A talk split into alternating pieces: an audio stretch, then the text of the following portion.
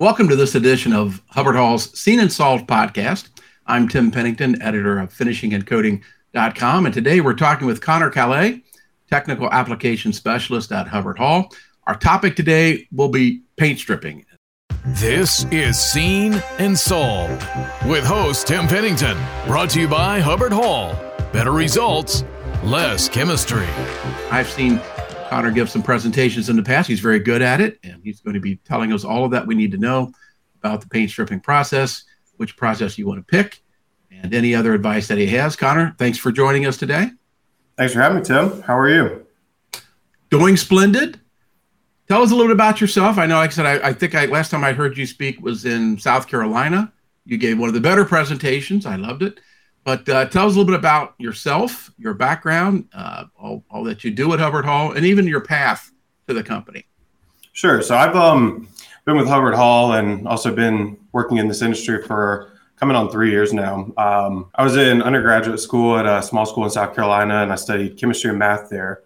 And originally, I was going to go to med school, decided that I didn't want to deal with all that and all the debt for several years. So I decided to pursue a PhD program. I started working with a nanocomposite polymer lab at the University of South Carolina, and did that for about a year and realized that I really didn't want to continue that path. So I was looking for an easy out or easy escape so that I could get to work and not have to be in school anymore. So kind of just stumbled on an opening at Hubbard Hall and met with the team here and went through the interview process and was lucky enough to get a job with them back in probably summer of 2019. And from there, I've been working with our technical department, which kind of bridges both the development and the application side of our product lines. And I work with the sales and our customers and prospects to integrate these products and find solutions that benefit their applications. Right. You know, you could always go back to med school if you wanted to. You could do that. You don't have to pay for it anymore. You don't have to worry about those loans. They're going to take care of those. But anyway, but no, what college was it in South Carolina? I'm curious. Small school called Wofford College. Wow, that's not a small school. I hear about it. Yeah. I know a friend that plays basketball there. There you go. Oh, very nice. All right. Yeah, there you go. But so like I said, you've been with Hubbard Hall for how many years now? 3 years. Okay. Yep. Just curious, what percentage of the time, I guess you got hired right before the pandemic, so that kind of put a dent into the travel. But how much are you on the road now and in shops and seeing things?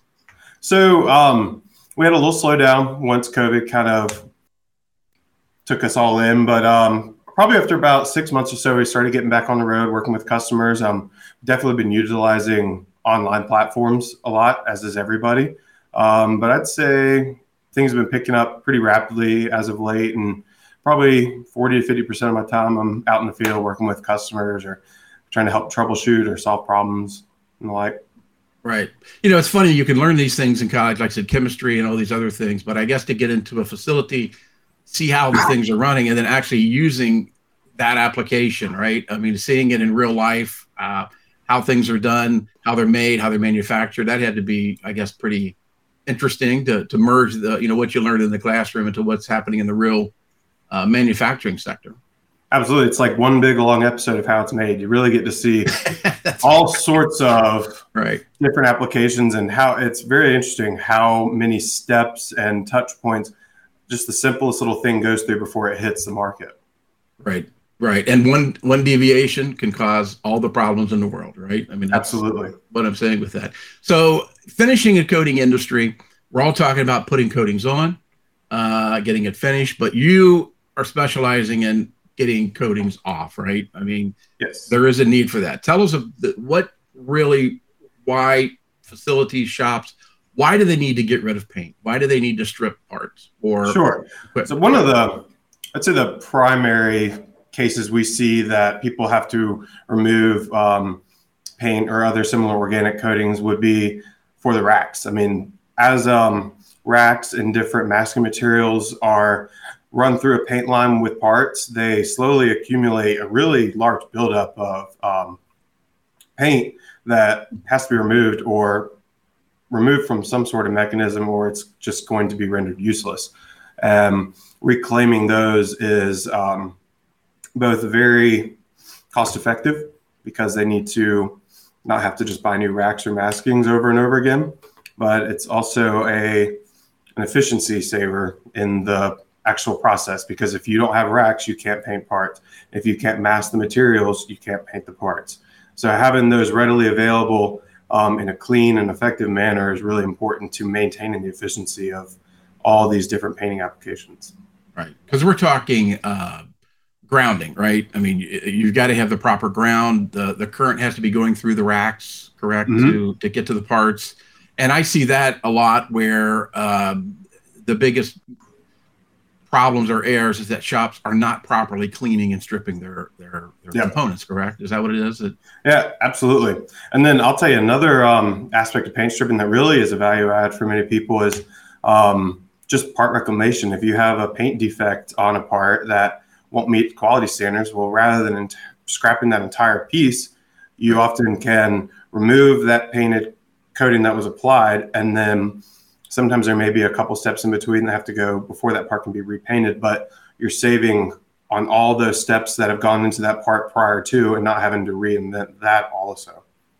Right, right. You know, I saw a picture, I think it was a someone showing a part that needed stripping, and it must have had 72 layers of paint on it. I mean, it's such an obvious thing sometimes, but I guess a lot of facilities, why they don't pay a lot of attention to it. It isn't really a value-added service to it. It's maintenance, right? It really is going in and making sure that you've got the paint stripped off so that you got proper ground. And I guess a lot of them don't understand that, you know, even a minuscule amount of paint or coating on a part or a rack will diminish the amount of current, which will then result in a flaw, correct? It'll result in a type of flaw in the coating.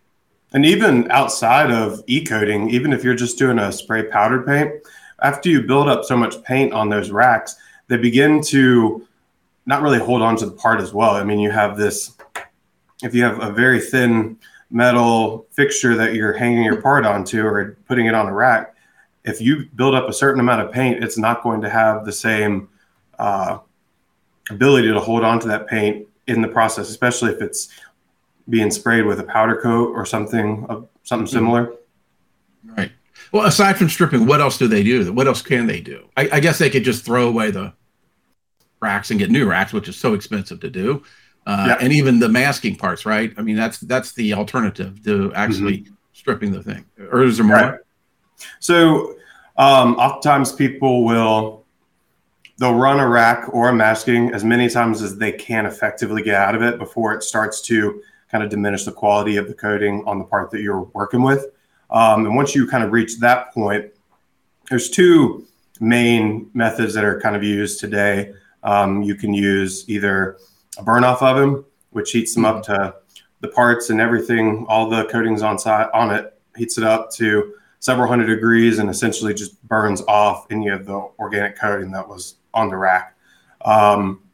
Another option that's sometimes used is using like a fluidized sand bed, or you have a molten salt bath or sand bath that racks are dipped down into, and it similarly just annihilates the coating off of it. Right.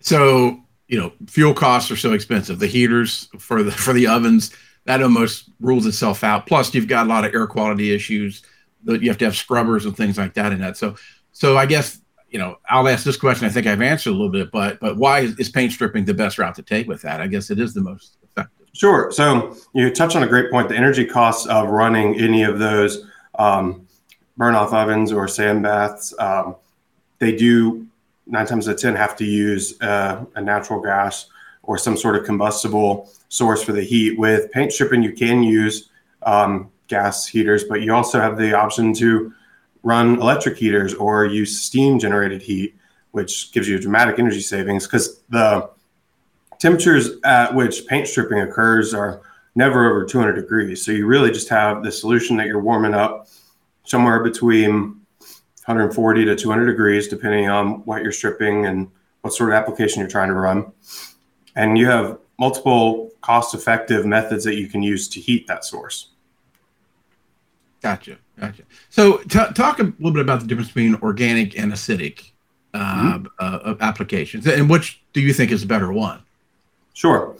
So traditionally, paint stripping, which kind of gives to some of its negative connotation, used to be done with methylene chloride, or DCM, which is a very common solvent that was used with somewhat relative frequency in the 80s and 90s, but then kind of started to learn more about the negative health impacts of using that chemistry. So it really kind of ran out of fashion as a method to strip. So organic paint strippers today are much more safer and user-friendly. They have really high boiling points, so they aren't evaporating into the air while you're using them. Just a very miscible amount gets actually released into the environment.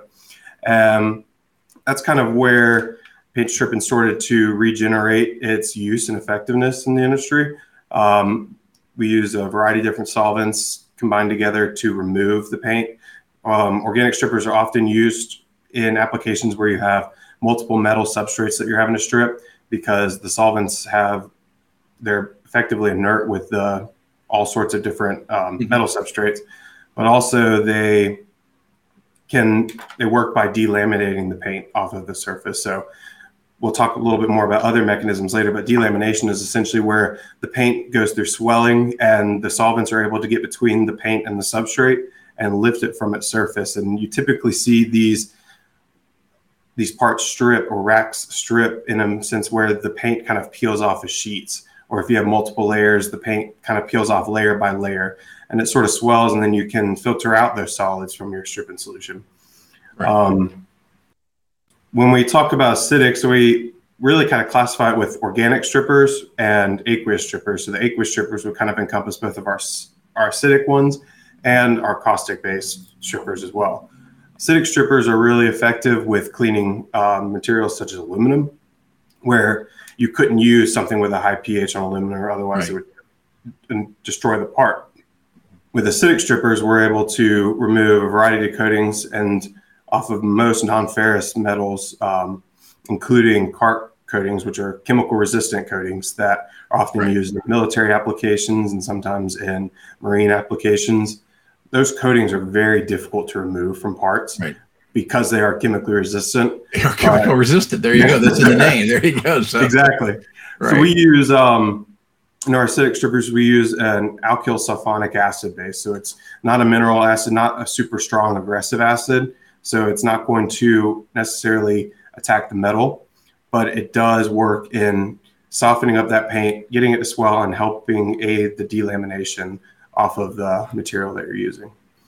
Right. We use acidic strippers quite frequently in applications that have those CARP coatings that they have to remove from different military equipment whenever they go to refurbish or remanufacture those. And we see that as a very effective method for removing those type of coatings. So, and I'm seeing more shops that are actually the masking. They're trying. You know, masking is expensive, and it's lately it's been hard to get. I mean, you know, yep. And so reusing that is just a money saver for them. So, I mean, are you seeing more and more of them, try to, strip their masks and get as much out of them? Some of them, I've heard them say they can get up to 6 to 7 times more use out of those Absolutely. Masks. Yeah. So we, case that we've kind of seen and solved over the past few years is, we work with a metal finishing shop that they have several different types of maskings that they use with great frequency. I mean, these maskings on a single part will sometimes run 2 or 3 times a day, 4 to 5 days a week. And being able to continue to reuse those maskings and not have to deal with reordering new ones or degrading the material that the maskings are made of is really important for them to be able to maintain that level of production and also kind of minimize their operational costs. So we use an acidic product, Oxstrip ACB, and they run it at probably around 140 to 150 degrees.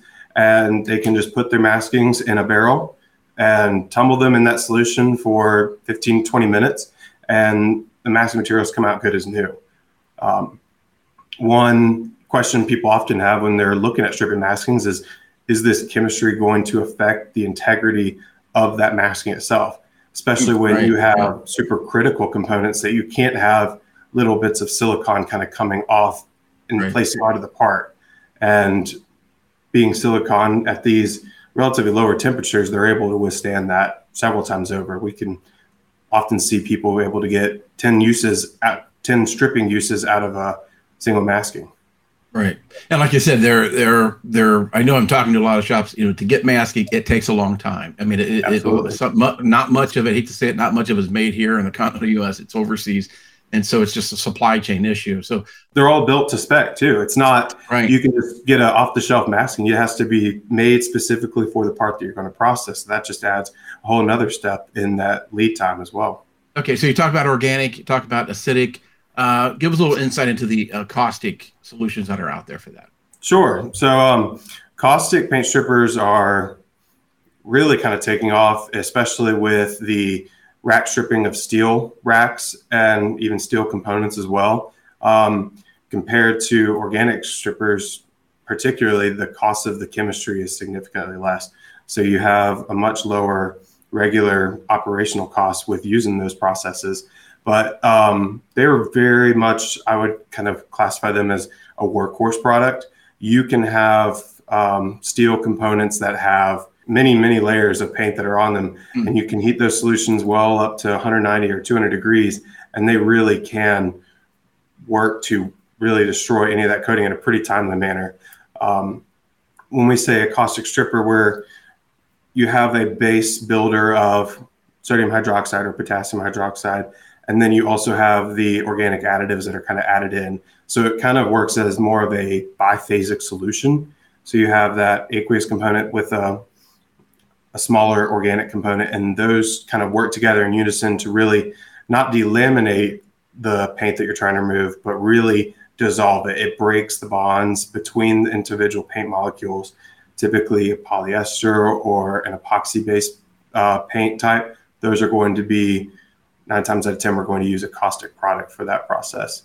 We touched on it a little bit before, but you really want to make sure you have that impingement and overall agitation of the bath itself, because it will split out into your aqueous and your organic layer. So being able to make sure that solution is well mixed really is going to render you some effective results. Right. So you mentioned with the delamination, and I've, in simplistic terms, I've, stripped furniture and doors, and the more it's on there, the harder it is to get off. So what do you recommend? Is there a cycle time of how many coatings is on a rack or anything like that they should be really pulling it and getting it stripped off? Or because I guess the more coatings, the harder it is to get it right down to the bare metal then.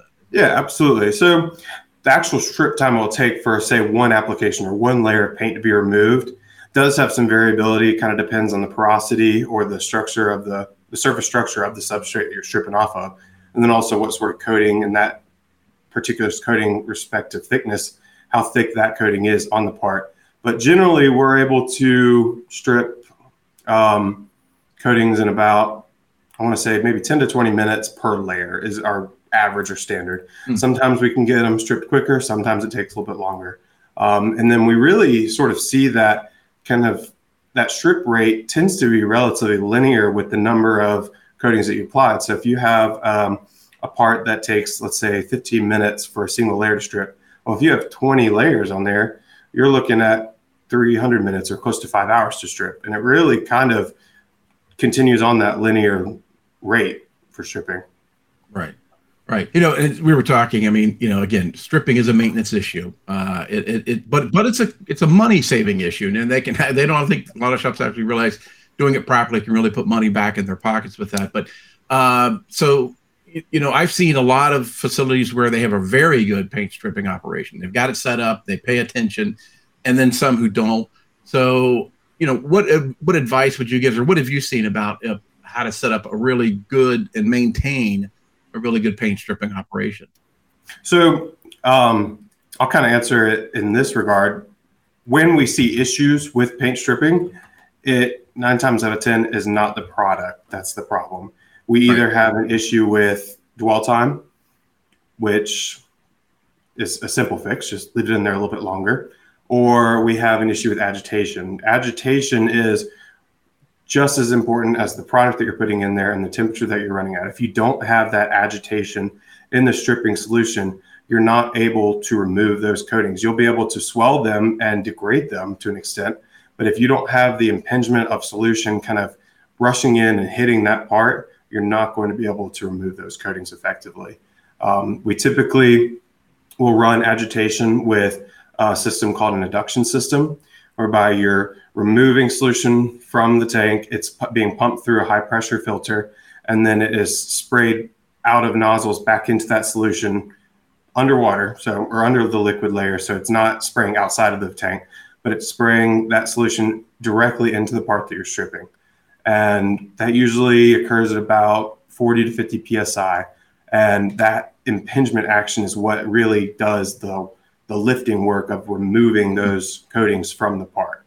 So kind of circling back, we had the two main mechanisms that a paint's going to be stripped. It's going to be delamination or dissolution. Dissolution kind of occurs more with caustic paint strippers, but once you kind of break down that bond either between the paint molecules themselves or the adherence of a paint layer to the substrate, that's kind of your first stage, either the delamination or the dissolution. And then it comes to the physical removal, and that's where those adductors come in. Gotcha. Yeah, I guess with any operation, especially with any chemistry, any other type of operation, there are some safety protocols to follow. I mean, what are some that and even there's regulations, right?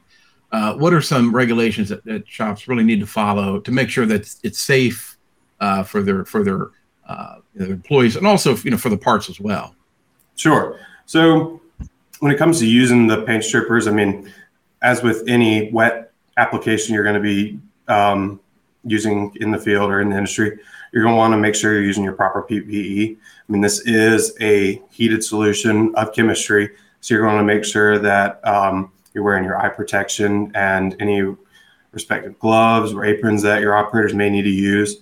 And you also want to make sure that everyone's thoroughly trained on what exactly they're dealing with. If you're dealing with an acidic solution, you are heating up acid, and you want to make sure that you're minimizing any potential for contact between the operator and that solution. And then similarly, you're going to want to make sure that wherever you're performing this application, that you're able to adhere to the appropriate discharge regulations. So we're really not having to dump this material often. If it's a well-maintained bath, the solution itself should theoretically never have to be completely disposed of. So you're never having to dump a full bath to wastewater treatment, but you are going to have some of that residual solution that is brought up from the part or the rack into your rinse area, and you'll want to make sure that you appropriately treat that rinse water. Right. So, wrapping this up is a couple takeaways. You've talked a lot about what you've seen and some of the solutions to solve part of it. Let's just recap real quick. I mean, things that finishers and coaters should always keep in mind with these operations. So one is that, kind of borrowing a phrase from Nike, just do it. They need to be able to do this and have it consistently done, correct? They need to have it done on a routine maintenance basis. Right.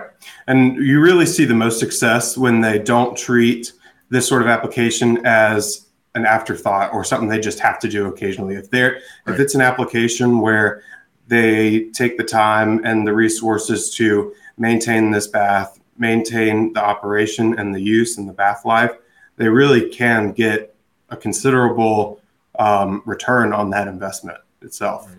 Right.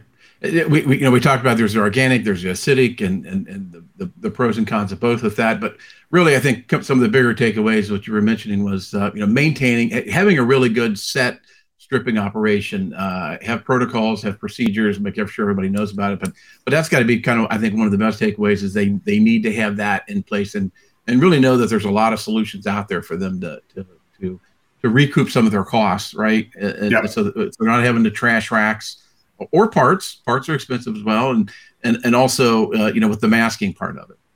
So Connor, is a takeaway from what we've all talked about. Just give listeners just a few bullet points that they need to do, which is, again, they need to have they need to think about the paint stripping process, correct? They need to have it in place and have schedules and procedures and policies of how they're going to be doing this.